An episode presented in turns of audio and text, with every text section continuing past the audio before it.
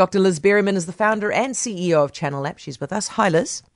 Hi, Heather. How are you? Very well, thank you. Now, this is an app that tracks and understands the mental health of frontline workers. Should we be concerned particularly about the mental health of frontline workers? Yes, I think that all frontline workers are under immense pressure right now, and COVID has just accelerated all of those concerns. And uh, yeah, we really need to see, put a focus towards supporting those people in those positions. What are you seeing pop up as, as areas of concern through the app? So, a lot of the things that came through during uh, level four lockdown was around sleep. People weren't being able to um, sleep properly. Uh, they were really anxious around things happening around the world. So we were able to provide support uh, specifically for things that they were going through. What kind of support? So we're able to give um, self-help tools so that people can get access to things themselves. We also deal with organisations. So all the data that's put through into the channel solution um, is feedback to the organisation so they can make changes to support behavioural change in the organisation. Liz, why, why were medical staff not able to sleep? Were they just too anxious? Yes, I think it was really concerning. You know, we're getting reports that in New York, we were getting reports that of Italy around the ICUs being overrun, and we were really concerned that was going to happen in New Zealand. And, you know, it was great that we were able to go into that level four strict lockdown and be able to avert crisis completely here. Um, but we were concerned that we were going to be overwhelmed. Uh, you, you've rolled this app out to other sectors, haven't you? Yes, yeah, we had a lot of demand outside of healthcare as well. And so are you seeing similar things? Like, are you, are you seeing even outside of healthcare, people are more anxious at the minute?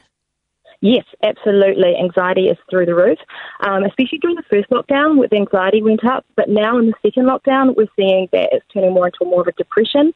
Uh, the mood is a bit lower than it was um, previously, and so those are some of the things that we were able to track and able to help people with. Has it persisted beyond the second lockdown? Uh, yes, yeah. Um, there's a lot of fatigue now.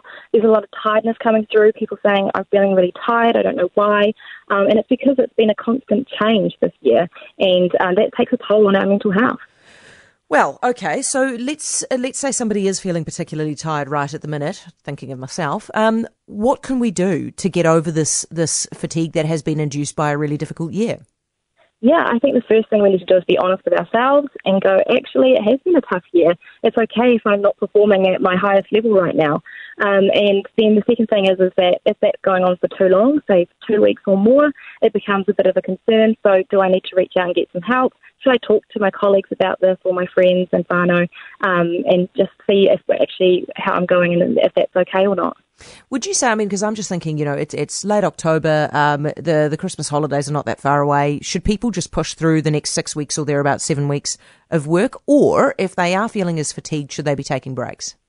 Yeah, I think taking breaks is a really important thing. We know that going into Christmas time is actually a high stress time in itself. Uh, let alone what we've just been through this year. So I think being really kind to ourselves and to others around us is going to be really important as we go into this another stressful time building up to Christmas. Liz, what made you come up with this idea in the first place? Sure. So I actually experienced mental health myself. I was a fourth year medical student and I experienced bullying in a toxic workplace environment. And I thought I was a resilient person and I wanted to do something to help others and did four years of clinical research and found that um, e-mental health tools is a really good way to be able to help support employees' mental health. Uh, you obviously launched the thing, as I said earlier, at the at the end of last year, and then of course we had the COVID hit, and so as a result, there's been a huge uptick in, in demand for your app. A lot of businesses are doing well as a result of COVID. Do you do you foresee uh, managing the trajectory beyond?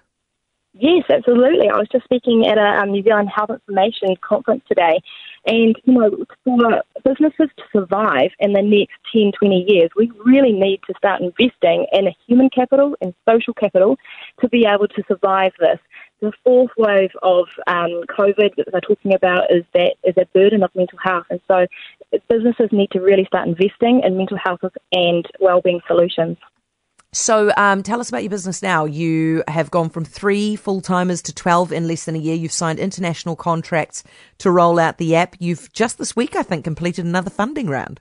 Yes, that's correct. Yeah, we, we closed our seed round uh, just today. Um, so that's really exciting. I've got a bottle of champagne in the fridge. Um, and yeah, it's, it's, it's really great that we've had this tool that we've been developing for four years, then launched it in November, and now it's just the perfect time to be able to help as many people as we can with this solution that's evidence based.